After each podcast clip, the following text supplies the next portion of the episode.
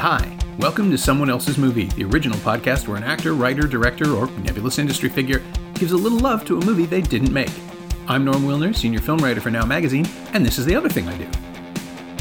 My guest this week is Steven Kostanski, a filmmaker and makeup artist who's worked on everything from Crimson Peak and Suicide Squad to Hannibal and Star Trek Discovery. But he's at his most eccentric and interesting when he does his own thing, writing and directing lovingly retro projects like Manborg and The Void. His latest, Psycho Goreman, mashes up E.T. and the Toxic Avenger and a bunch of other stuff for a very specific and kind of adorable salute to elaborate mythologies, spectacular violence, and somehow Spielbergian suburban drama. It's just arrived on VOD, and you need to check it out. Steven chose Mortal Kombat, Paul Anderson's 1995 adaptation of the immensely popular video game series, which pits fighters against one another until someone's head comes off the movie's a little more accessible, building a slender but solid narrative around the battles as Robin Shou's Liu Kang, Linden Ashby's Johnny Cage, and Bridget Wilson's Sonya Blade are chosen by Christophe Lambert's Lord Raiden to travel to a mystical island for a tournament that will keep the Earth safe from the monsters of Outworld, assuming they win. The stakes are simple, the combat mortal. You know the deal. This is someone else's movie. When I first threw that in, I was like, you know, I was excited because I love that movie. I want to talk about. It. Then I started like having like anxiety about like, did I pick a movie that I'm just going to get made fun of for liking? No, but, uh, that is so I, not what this show is. I uh figure uh, it's a it's not the obvious choice. Uh, I'm sure you get when you do this, you get people picking, uh, you know, far classier films that they want to use to show off their film knowledge. But to me, this movie, I have such a like special attachment to it because it was such a good theatrical experience for me as a kid that it is one of my like formative experiences as a filmmaker. Like I I'm always chasing the high that I got when I saw that movie for the first time because I, I don't think I've ever been that excited uh, watching a movie in the theater. Okay, so well, that is had to be my pick. That's pretty much why I thought you would pick it, based on what you do and, and your work. It's like, oh, uh, I can see this. There's a straight line. But so yeah, so let's let's actually get into that. Um, how old were you at that time when you saw it in '95? So I would have been nine years old. Mm-hmm. And so it was PG 13 and based off a super violent video game uh, that I remember my dad uh, got like a, a, bootleg PC copy of it because uh, his friends that he worked at Manitoba Hydro and uh, in the drafting department, he had friends there who uh, also like you know PCs were pretty early in the early 90s like that was still kind of a new exciting thing and so his friends would get him uh, like on floppy disks like bootleg copies of games and he'd bring them home and he'd load them up on our home PC and uh, so I have a very distinct memory of him sitting at the computer and being like hey Steve come check this out and I come over and he boots up this game and just this big Mortal Kombat title screen comes up with a big like da da. And I remember my mom in the background going, "Michael, why did you get him that?" Like I just remember her immediately being pissed off that my dad got this notorious game at the time. So I was a huge Mortal Kombat fan. Uh, like played the hell out of that game. It being a PC game is one of those games you had to put in like a code from the manual to yeah. and to even get into the game. So my dad had the photocopied version of the manual that I would go through to get whatever, you know, it'd be like page 12, paragraph 3, line 2 whatever and you'd have to find the word and enter it as the code. So I was a huge Mortal Kombat fan and as a kid I was obsessed with anything that was an adaptation because uh, and I've always found this fascinating. Any kind of like cross media content, like something that's either like a cartoon that becomes a movie or toys that become a movie right. uh, or like yeah movie that becomes toys like any kind of back and forth i was all about. Um, and as a kid especially in the 90s movies were still top dog. Like that was the thing that like if you can make it to a movie that's playing in theaters like that is the in my mind even though it's not accurate at all i thought that that was like as good as that story was ever going to get. So, you know, to me, like the Masters of the Universe movie was like that's what a He-Man story is ultimately going to be. Is that movie right. as much of a you know dud as that movie is? Still, to me, like the flashiness of it and the production value just like connected with me on on like just such an instinctual level that I just would fall in love with all these things any kind of adaptation of something like you know obviously like like the batman movies were a good example too. I was all about those. Um and so to go back to mortal kombat i played the hell out of these games and i remember i think it it must have been like like some family gathering. I want to say maybe like an easter dinner or something where there was a commercial for uh, Mortal Kombat, and it had that theme song, that awesome theme song from the movie that is will forever be my favorite song ever because it's just so exciting. It's the most exciting techno beat in existence, in my opinion. And so that commercial came up, is playing that song, and I see like I see Scorpion, I see Sub Zero, I like see Liu Kang, I see Sonya, I see all these characters I recognize. Realized on the big screen like like coming to theaters like mortal kombat like that game that you love is now going to be a just this total kick-ass movie. And so i was completely enamored. And i remember when it came out uh my mom did not want me to see it. Uh, and like i don't mean to constantly rip on my mom for trying to be a responsible parent. She was protecting uh, you. yeah she was trying to protect me. But the side effect of that that I don't think parents realize is that when they're trying to keep that thing from you, that just makes that thing, it puts it at like a mythical level yeah. that you're just making it more enticing.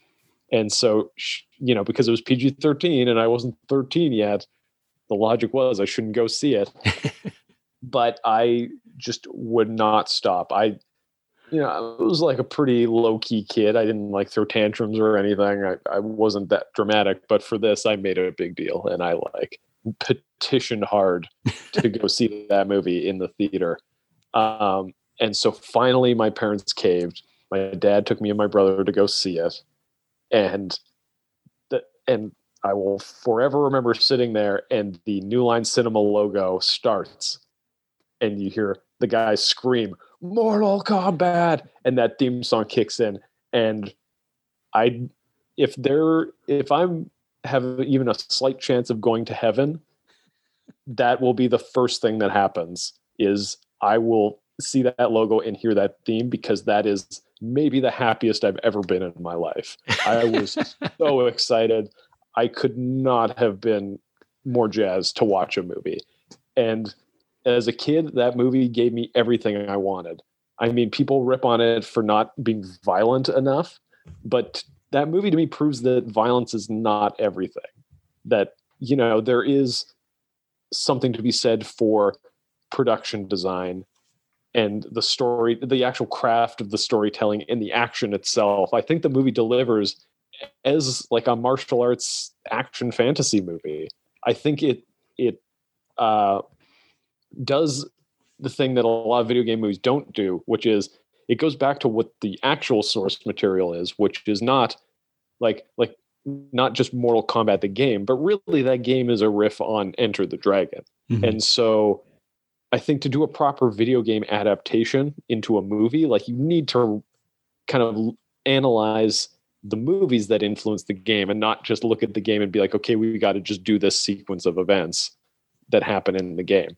And so I think the Mortal Kombat movie does that really well, where it has like a kind of similar setup and through line to something like Enter the Dragon, where it, it's it knows that it's a tournament movie, and it commits to that, and it doesn't like like it just kind of like keeps the basic tropes of a tournament fighting movie with little hints of fantasy and that kind of spectacle thrown in. So I think that's why it succeeds in way that in ways that like let's say Mortal Kombat Annihilation, the sequel, does not succeed. Yeah. I love that movie as well. I think it is an awful mess that I also need to give some credit for influencing me as a filmmaker because it was the first movie that I was able to watch uh, like on my own because my dad actually moved a VCR into our basement in was it 97 yeah and so it was my first chance at being able to watch movies and just play them back on my own so I was watching this movie obsessively. We had a dubbed copy of it, of course. Uh, my dad, my dad, the media pirate. Um, so we had this dubbed copy that I would just watch over and over again, and I'd pause and rewind on some of the effects to try and see like oh, like how did they do this thing? Like, uh, like trying to decipher like when was it like a miniature and when was it CG and when was it like you know like what's composited, what's not. Uh, because that movie's effects are so clunky, it's really easy for like a, a kid to like break it down and be right, like, oh, right. this is this is the process that went into achieving this effect. And so that's why I appreciate that movie because it was like a little bit of a, a home film school in a way uh, like just seeing kind of behind the curtain of how movies made because the effects are so clunky it's easy to pull it apart and figure out like how things were done. But yeah, I, uh, the first one yeah. doesn't have that does it? Like the, the first movie i i saw it theatrically at a press screening uh, with an audience. The, the oh wow. probably would have been like the wednesday or thursday before it came out. And i have to admit i was not uh, expecting anything at all from it because the marketing was kind of you know it's the medallion look on the poster the the horse yeah. face like stuff i didn't even care about because i was not i was not a big player of the games uh, i knew they were out there and i remember the controversy every six or seven weeks when some cable barking head would realize it was violent and like yeah. back when there was one issue that kept coming back because nothing bad was happening in the world in 1995. Yeah, hey, remember remember those simple days where ripping on violent movies and video games was yeah. an innocent discussion to be having? Yeah, and it was an evergreen, right? Because there was always a new movie coming out or there was always a new game. Yep. There was always something the same people could get upset about. And that was my entire understanding of Mortal Kombat. And then I get the I get the invitation, which at the time was a fax from the distributor saying where and when oh, to wow. go. Yeah, and uh, that was fun. That was a whole different world, and it was it was not too far from my apartment. So I walked down and saw it. I sat down, and the same thing happened. It just this the movie just starts screaming at you, and and it take it took over, and I enjoyed it. And I, I I have to admit I haven't thought about it a lot since, but then I rewatched it, and it's like, you know what, this holds up. Um, it holds up in a really strange '90s kind of way. Specifically, it's so '90s. I love it. It's like a little grungy, but still polished. Yeah, it's in the era of like early CG. So like the CG in it's so clunky that it's charming. Like Reptile yeah. is very charming to me because you can tell they're just like, here's a new thing that we just got. Let's try this out. And no, it's not convincing at all. But I I like the imagination on display. The movie has a lot of energy and imagination that I feel like uh, movies now could learn from. It's enthusiastic, right? Like it, it yeah. is really. It's Paul Anderson having a great time with the toy box like seeing what you yes. can play with and just throwing it at the screen and i really i have to admit i i underestimated uh, christophe lambert his performance is like he's having a great so deal of fun charming. and he's yeah he's like the host of the movie sort of and he knows it even if nobody else does yeah it's it was a smart choice on their part to make raiden like kind of the yoda of the movie it's yeah. a, it's weird because that movie then influenced every subsequent game because now the mythology of Mortal Kombat has a bunch of like residue of that movie. Like Raiden is always the like wise sage good guy character that's kind of orchestrating all the good guys, which in the original game he's just another fighter who just right. happens to be the god of lightning and thunder. But the movie made him into the character that he is. And also all subsequent games have adopted uh, this idea that Kano is Australian, which okay. was not a thing in the original game, but every game since then has totally taken uh, Trevor Goddard, who plays Kano, like they've taken his performance and adopted it in every subsequent game because everybody loves that character so much. He has so much personality. Like I feel like that's a, that's a thing that the whole movie does well is that whether it's working or not, it's always charming to me. Like they're always doing, they're always trying something. Whether it lands or not, it, it doesn't matter to me because I'm hooked because I just find the personality of it so engaging in a way that a lot of video game movies just feel like a messy product that's like here's just a bunch of stuff thrown together. Here you go. Like like comparing this to like the street fighter movie i think it's night and day. Like this movie feels like a real movie to me whereas yeah. the Street Fighter movie just feels like a mess of scenes slapped together because you can tell they didn't they didn't like have somebody at the helm that was passionate about what the Street Fighter story is, whatever that even is. Yeah. Whereas I, you felt like Paul Anderson loves Mortal Kombat, so he's like, I'm gonna make the Mortal Kombat movie I want to see, and that's what he did, and it works. Yeah, I guess I i am weirdly fond of Street Fighter and Super Mario Brothers as well, just oh, because. Oh, I've grown to appreciate them for sure. But I, I, have to say though, as a kid, I did not like either of those movies. Right. Like they See. did not land with me. I think as an adult, I like them a lot more because I love weird misfires of movies. Like there's nothing more interesting to me than than somebody getting handed a, a, Super Mario Brothers movie and being like, you know what, we should put some like Blade Runner in this. Like, yeah. wouldn't that make sense? Like, I love those kinds of misguided ideas. Like, that is one of my favorite parts of the filmmaking industry is like what the decisions that lead to a movie like that right. uh, is so interesting and crazy. But I don't think either of those movies are as entertaining as Mortal Kombat because Mortal Kombat to me has like real heart to it. It's like a corny 90s uh, kind of like popcorn blockbuster kind of heart, but, it still works. Like it's still effective to me. So yeah. that's why I, I put it above all other video game movies. I think, well, yeah, I, I, think that's absolutely fair. And the things that fascinate me about Super Mario Brothers and, and Street Fighter are exactly what you described, which is watching people try to solve a problem that doesn't exist.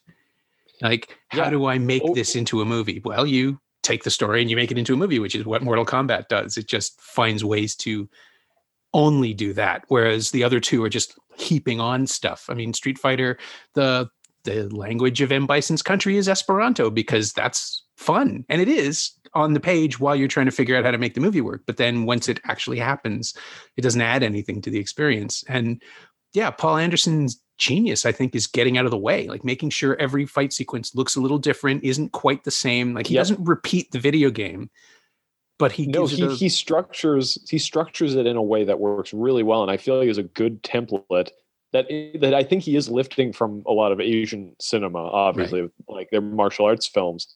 Uh, but he he knows how to pace out the fights and structure them. So like like he knows that he, he can't use like he can't let the fights get in the way of the story and at the same time he can't let the story get in the way of the fights so right it's a fun balance that he does where like he he knows we're getting to the climax we're going to have our showdown with shang Tsung. he knows that that is narratively important and that there needs to be drama there drama is the priority for that scene so that's why i feel like the end fight is more about drama between uh liu kang and shang Tsung. so there's not a ton of like exciting choreography it's more just about performance. So knowing that, he he like curveballs us with that reptile fight right before where you're not expecting that. Like I flipped out in the theater when reptile gets thrown into that statue and then turns into the ninja reptile and then the voice from the video game says reptile. I like you again, like that opening, you could not find a happier moment for me in my life.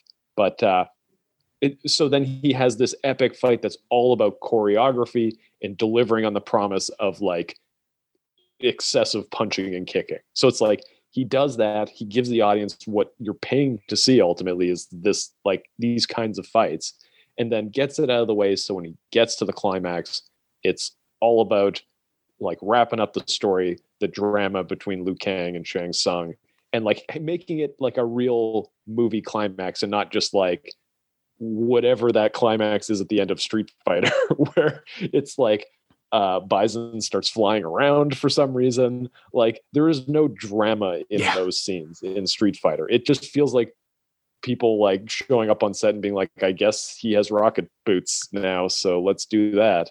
like, uh, like there isn't really the kind of proper like narrative escalation, I guess, that you want. Uh, in the story you're trying to tell. I think part of it too, going back to Mortal Kombat being a riff on Enter the Dragon, is like I don't really know as far as like movies go, like what Street Fighter is kind of like the uh, based off of, and same with Super Mario Brothers. Like I feel like those games almost are so devoid of narrative that that's probably why they went off the rails so badly because they were just trying to come up with something to mm-hmm. justify what's happened. That's what video game adaptations always seem to be is like figuring out how to justify that thing that everyone wants to see right. and getting lost. They're just getting lost along the way. And so I think yeah, like like I'm trying to think of other examples of video game movies that maybe were a little more successful. Yeah. I have not seen that Sonic movie, but people said it was okay. People seem to like Uh, it. Yeah, I have not seen it either. Um, Doom is one that I keep thinking about in that it Oh man, structurally does what is required, but it doesn't work. It doesn't it- work. it I saw that movie. That that is a that could be a whole other podcast because I'm a huge, I'm an insane Doom fan. Like my video games as a kid were Mortal Kombat and Doom and Wolfenstein, and I just played the hell out of those. So the idea of there being a Doom movie totally like I I knew that that was going to be the next Mortal Kombat experience. Like the way that I totally lost my mind seeing Mortal Kombat in theaters, my hope was, oh, the Doom movie will do that as well. And boy, was I disappointed. Like, yeah. and this is the thing that crushes me about it is that commits the worst sin of this kind of adaptation where you have source material that's jam packed with spectacle and stuff that should translate to the screen. And it's like they take that and they just make it boring. It's people walking down dark hallways with flashlights. And it's like, this is not building tension. This is not telling me a story. This is not giving me characters that I'm interested in. I'm just sitting here bored. I actually like I was so in denial about that movie that I actually saw it three times in the theater. I kept taking a different friend because I kept thinking like maybe this time it'll work, Right. but it never did. And it's a movie I still like I'm still in denial. Like I still put it on sometimes thinking like maybe there's something here. I like I own it on DVD and Blu-ray. Like I feel like once a year I give it a shot, hoping like maybe this time something will click, and it doesn't. So, yeah, that is a, a depressing example of a video game movie that doesn't work. I mean, I remember kind of liking the first Hitman movie, but I feel Oh. like that. Yeah. I remember the It- it- style of it more than anything else. And and just that, just like, oh, this is this is an interesting physical performance from Timothy Olyphant, and he's like he's doing the thing that Michael Shannon can do in his sleep, which is give nothing Yeah. back, which is a really interesting Yeah. performance in a in a leading man. But Oh yeah, Olyphant is just so interesting an actor that you're just aware the movie isn't doing anything with him, and then Like the empty should be doing spectacle around him just becomes numbing. yeah. I just remember that movie because those games are clearly riffing on something like The Professional, Right. like i think that movie kind of pulls from that type of storytelling like i'm just thinking of an example of another video game movie that has a movie as a reference point Mhm. and so i i just remember that one at least feeling like it even though i remember feeling very much like a like straight to video action movie like it still felt like a movie whereas Yeah. i think a lot of these video game movies don't even feel like a movie like i mean to go back to paul anderson I have a very love hate relationship with the Resident Evil movies. Yeah, Uh, I'm kind of the I same was- way. I like, like the I first one a like- lot, and then Yeah, even the first one, like I keep giving it a chance, and I have days where like viewings where I'm into it and I'm like, this is super fun, and other times where all I'm seeing are the seams and the warts on it because it definitely has problems. I have a soft spot for the second one, Resident Evil Apocalypse, because it's such a Toronto movie. yeah, like it's literally just every scene is like oh that's city hall that's oh that's like you know that's on bathurst that's you know like it's just all these very recognizable spots they're not even trying to hide yeah. Like so there's a a West nice, End pizza pizza in there somewhere, if I remember correctly. yes they're yeah the main strip i think the stars team is like fighting zombies uh is around that pizza pizza and also that bridge uh Yeah, the- was it like going into the east end uh that bridge is heavily featured just yeah lots of stuff i feel like in the in the like skyline shots too you see like don't you see like cibc or something it's I like a bunch so, of like very recognizable like toronto buildings that they were like we don't need to paint this out this is raccoon city i guess Yeah, nobody knows the Scotiabank logo here. It's fine, yeah yeah, exactly nobody cares It's right? Because like, the climax is at is at Nathan Phillips Square with the nuking. Yes, yeah, that whole climax where uh, Milla runs down that uh, runs down the building, which is a got- great stunt. I have to say. yeah. I got married in that building, not at the same Oh, time, really? obviously, but yeah, it was. There was a moment where it's just like, oh yeah, this is where they shot Resident Evil Apocalypse. I know. I feel like that's my favorite tidbit to tell people, even though it's like the people I'm telling could not care less about Resident Evil. I'm like, fun fact about Toronto: this is where they shot the climax of Resident Evil Apocalypse, and they're like, I don't even want to continue this combo. The least memorable of the Resident Evil movies. But yeah, it, it does illustrate the central problem with any video game adaptation, which is these things are designed to be played over and over and over again in the same exact way. And story becomes much less important. So if you have to turn it into a narrative, you have to come up with stakes and characters and things that you can relate to. And and again, you know, like even just the whole runner of Johnny Cage being the white savior who doesn't actually save anything and and ultimately yeah. steps aside. That was really surprising in the 90s and I, it's weirdly progressive. Yeah, I know. That's a thing I realized too is like the Johnny Cage character is the comic relief. It's like doing a little bit of a Big Trouble in Little China. Yeah, exactly. Which I really appreciate now. Like, yeah, like the movie does a lot of things that I feel like we've almost like taken steps back from since then, where it's like harder to do now. And it's like, like yeah, having Robin Shou be the lead of the movie is is awesome. Um, yeah, I don't know. I just there's just so many fun things about that movie that I love, and yeah. there's just so much creativity on display. And I was reading up like behind the scenes facts about it, and like apparently the second part of the Scorpion fight, so where they like go to that weird hellscape, Johnny Cage fights Scorpion. Right. That was a reshoot. Like they added like that. The original version of the movie that they screen tested didn't have that fight, and actually the I think it was the reptile fight it didn't have.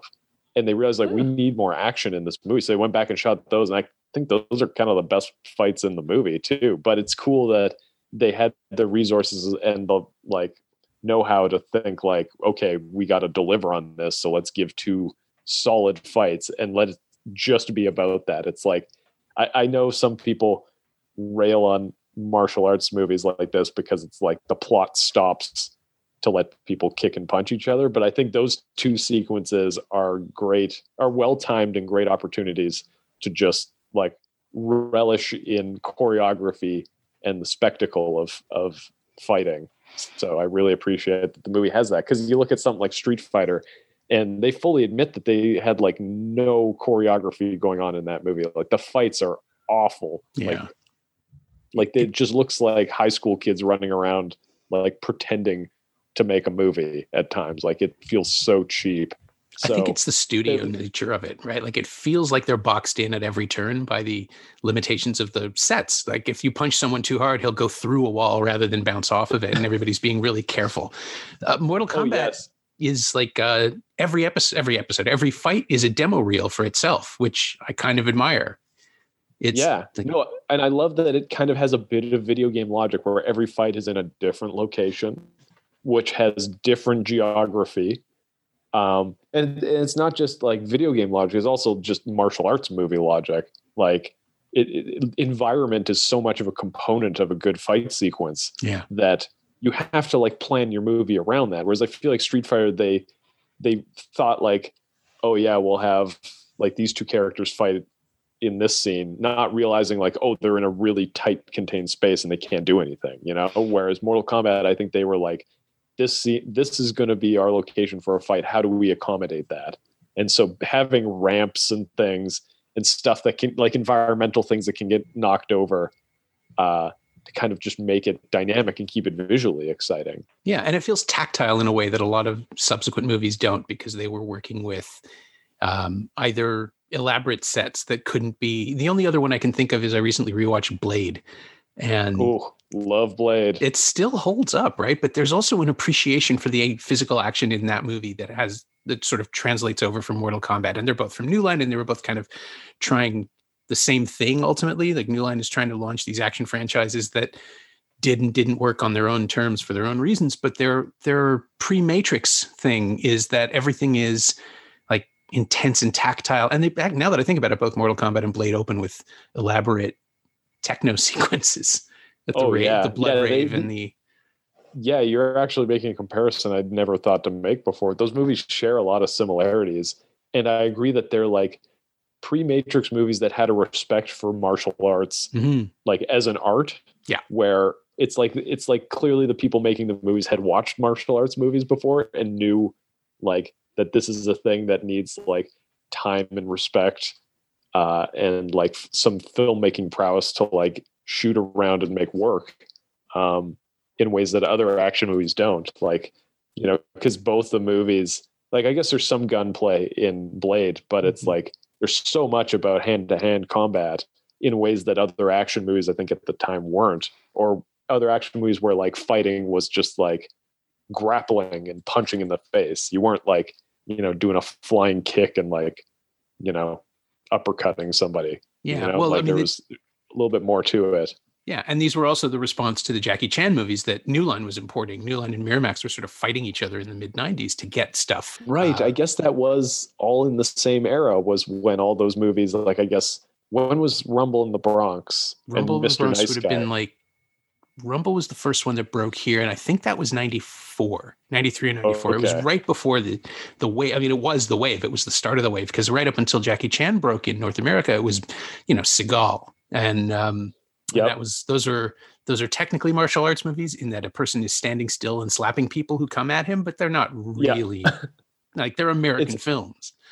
Yeah, that, exactly. They still have American sensibilities, whereas uh, you make a good point that with this influx of like kind of Asian cinema and like martial arts movies, like I think people were starting to become more savvy to those types of movies and seeing like the kinds of spectacle that you could get from other parts of the world that North America wasn't delivering on. So yeah, it feels like Mortal Kombat and Blade were like a direct response to that, where it's like we got to step up our game and uh, start in, inserting this type, this to North American audience at least, like new type of action that we hadn't seen much of. Like really since like I guess the Bruce Lee days. Yeah, like, oh, and the choreographers were trying to come over because Hong Kong was about to be handed back to China in '97, and nobody knew what that was going to be. So there was this influx right. into the into the West of of Asian martial arts. Like everybody, the stunt teams, the actors, the the choreographers, and right. somehow it just generates this explosion of like movies that are really in love with the physical possibilities of martial arts action and what Mortal Kombat adds is the visual admiration, um, right? Like it it actually stops dead and watches the fights in a way that none of the other movies yes. has time for.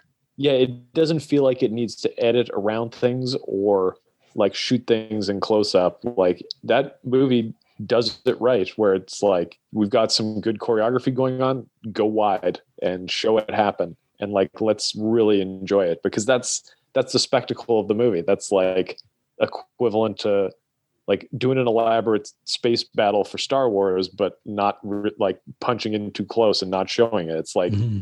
instead, it's like you know real physical, tactile things happening on camera. Like you want to see the human special effect you want to see happen in all its glory, and I think the movie does a good job of showing that. Yeah, I think weirdly enough, the only present day equivalent is the John Wick films, which are just like yeah, stuntmen. Admiring their own work, but in a in a fun cinematic way. Yeah, I mean, I wish there was a little bit more like storytelling and filmmaking going on in those movies, if that makes sense. I'm like trying to be nice about it. I do love I love those movies and I'm so glad they exist, but I, I just wonder what it would be like if you gave them like like if you had a, a more established filmmaker like take the reins, but still let the stunt guys like craft the sequences and kind of make it more of a collaborative process um, to to yield a result of something like Mortal Kombat, where you have like you feel like the director's stamp on it. You feel visual flair and like real drama in the storytelling, but you have these great fights that are shot properly and are well choreographed and look cool. So I would like more content like that uh, going forward. I mean, I don't I don't have time to watch a lot of stuff, so maybe there is things out there that I just haven't seen, but I do miss that era, like the mid to late '90s into early 2000s. That uh, that era where we had this huge influx of uh, martial arts movies, and you know, like the Jackie Chan into Jet Li era was a really formative era for me because I remember, yeah, renting all those movies and uh, just losing my mind at the fights. It was a good time to be a movie fan. Yeah, I'm I'm aware that there is a reboot coming produced by James Wan, which was shot like two years ago, I think, and it's supposed to come out on oh, here it is on the HBO Max streaming service on April 16th, 2021. Yes, it's one of the ones that Warner Brothers has in their slate of like blockbusters that I guess was supposed to come out last year that they've been sitting on. So now they're just going to put them all out on HBO Max, which is disappointing because I mean, I want to see that movie in a theater. I want to see if it can match that experience that I had with the first one. Uh, but I am excited for it. I mean, it, it looks like it's got a, a, good cast and should be fun. I mean, I, James Wan's a very passionate filmmaker. I, I really like a lot of his stuff. I think he's a guy that really gives a shit and throws everything he has at projects. So as a producer, I hope he's doing that with Mortal Kombat and keeping that tradition alive of like fun action fantasy spectacle that yeah. I think we could use some more of in the theater right now. And this one is supposed to have an R rating, so we will finally have the fatalities that everyone demands. well, this is also the thing, uh, like with video game adaptations nowadays, like it's different from the 90s and the 80s doing these adaptations because the games were more primitive back then. So that translating process, it felt like an up, like an up conversion. Like you're going from like 16 bit to real life.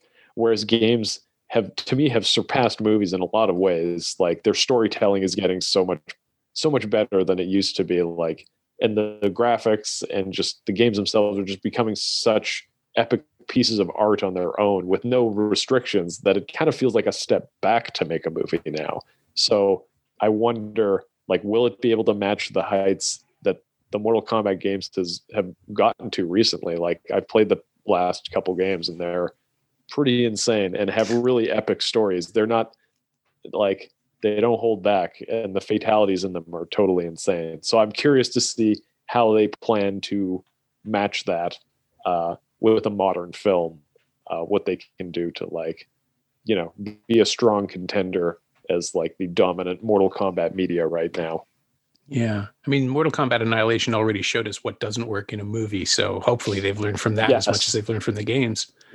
Yeah. Hopefully they leave the animalities out because that clearly didn't work in Mortal Kombat Annihilation. Oh, I totally uh, and, forgot about those. Yeah. And Liu Kang turns into that dragon and Shao Kahn turns into a Hydra for some reason. Yeah. They yeah. They're weird. It's like so clunky. It almost looks like stop motion at times. But, uh, yeah, can leave that out. and hopefully they get a costume designer that doesn't just get a bunch of spirit Halloween costumes because that was another thing in Annihilation they seemed to downgrade on was the wardrobe. Like I love the outfits in the first Mortal Kombat movie. Like I love how all the ninjas like their masks are kind of like they look like they're made of stone and they've got like a lot of fun detail on them. Like that movie knows how to keep the iconography of the original source material intact while still building on it and making it uh, like advancing it in ways that it's like fun and exciting without totally like losing what made the original charming. Like it, it keeps the color schemes and all the broad strokes are the same, but they just go in and like add some detail to make it feel a little more impressive and yeah, not feel like a shitty Halloween costume.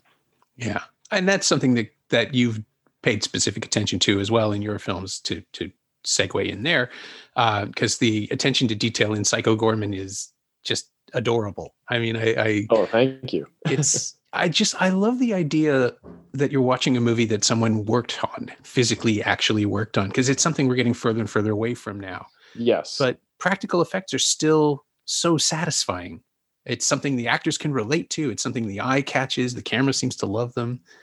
Yeah, it's it's a thing that I'm I'm glad has had a bit of a resurgence I feel like the past decade we've realized that this is like this is how you tell an engaging story that is like a fantasy or sci-fi or horror thing is like you need to have the real thing there for it to work for actors to yes like you said have something to act against um, and to just show the audience that like this is the real deal. Like when you just paste in a cg thing like and there's no disrespect to vfx artists like i love a lot of cg there's some stuff that's super awesome out there right now. I'm impressed with what they can do but it's just not quite the same as like somebody had to go out and sculpt and mold and cast and paint and apply this character makeup on somebody like there's there's an artistry to that a real tactile artistry that can't be denied. And I'm glad that uh, you know lots of productions now are into it. Uh, I mean, I've got plenty of work going forward, uh, working as a creature effects artist in Toronto. Like so many shows are utilizing practical effects that I have no shortage of work, which is great. Um, and yeah, PG was just a great excuse to visualize all the wacky monsters I had bouncing around in my brain because uh, it, a lot of it came from sort of half thought out ideas for other movies that I didn't really know what to do with. And so when I landed on the premise of PG, of like these two kids unearthing this ancient monster in their backyard and uh, going on adventures with them, it was such an easy clothesline to hang all sorts of random practical effects stuff off of. And it was easy to just kind of slot in the craziest gags and the craziest creatures I could think up because it was such a simple premise. It was easy to to go big with my ideas uh, because it didn't really. It, it was. A, it's like a premise that doesn't need to be cohesive, and the charm of it is making the making the universe feel big by having as much variety as possible. So it was a great excuse to just make as many random things as possible. And it also felt to me like a, a really comforting throwback film to the kids in sci-fi wave of the 80s and the movie and even movies like The Gate where it was incidentally kids and, and genre, but it was still Oh yeah. The you know, the opportunities you have to put small children in in giant scale jeopardy and monster danger because on some level I know that like the movie is going to look out for the kids and it's it's it's yeah it's it's not the sort of film that ends with um or even starts with a sense of menace that that is a negative i don't know how to describe it it's that that friendly vibe of the movie which can still create peril but the movie knows everything's going to be okay more or less so we can enjoy the yeah. uh, the ride. Yeah, well, I mean, I wanted to have real stakes and real peril in the story, but I also think because the movie is so intimate and really like the character story that I'm telling, like the core story of Mimi and Luke's relationship as brother and sister, and uh, kind of like the the arc of that relationship is so simple, and I put so much importance on it that it's like any all the other parallels doesn't matter because that's really what matters is like the family story at the core of it. And so all the violence and the chaos that happens while impactful to like everybody around in the movie like lots of horrible things happen to people in the movie sure. uh, but i feel like it ultimately doesn't matter because really what matters is like mimi and luke and pg and kind of their their dynamic and how they affect each other and that kind of simple kids adventure story um, and the violence almost becomes like a punchline in a lot of scenes where it's really just just a way to like throw a curveball at the audience and have a few surprises uh, in between the more dramatic moments and to deliver on some some of the spectacle that I want out of this kind of movie, that kind of action spectacle. Yeah. Uh, like I said, when you picked Mortal Kombat, I immediately understood why.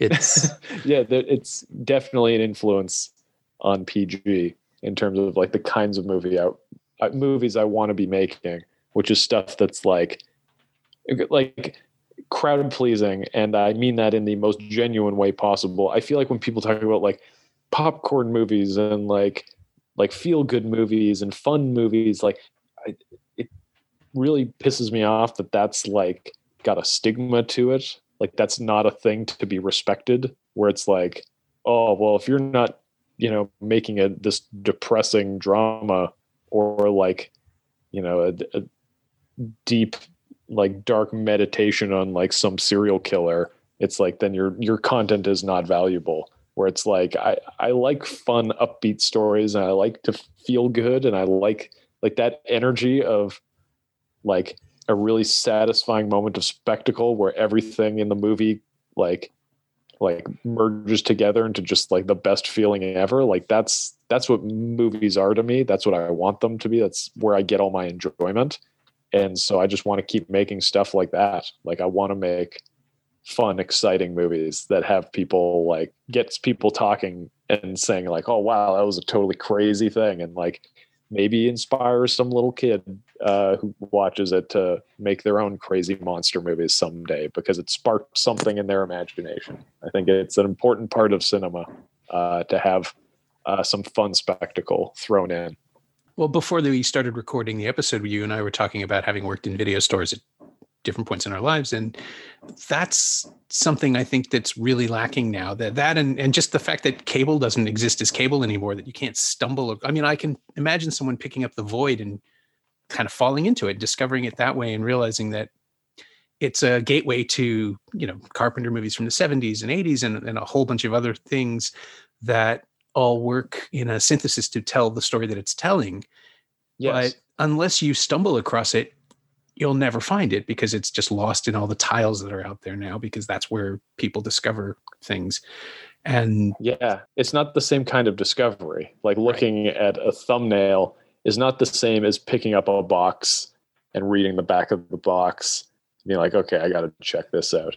Like, will there ever be a scenario where friends on a Friday night are like, let's go rent a movie? And you like you go not knowing what you're gonna get, and you just walk in and it's like you're reading boxes, you're talking to your friends, you're like, oh, I watched this thing, it was really good. Here's another movie by that director. Let's maybe check that out. And it's like, it's weird that in this age of like all the information being instantly accessible, it's like somehow everything feels like lost and adrift. Like like I don't feel connected to any of this stuff in the way that I used to when I worked at a video store, where yeah. I was surrounded by people with different tastes and opinions who would recommend interesting and offbeat things. And just in the adventures of me scanning the movie aisles myself, I would find a weird thing that I'd never heard of. I'm like, I'm going to give this a shot.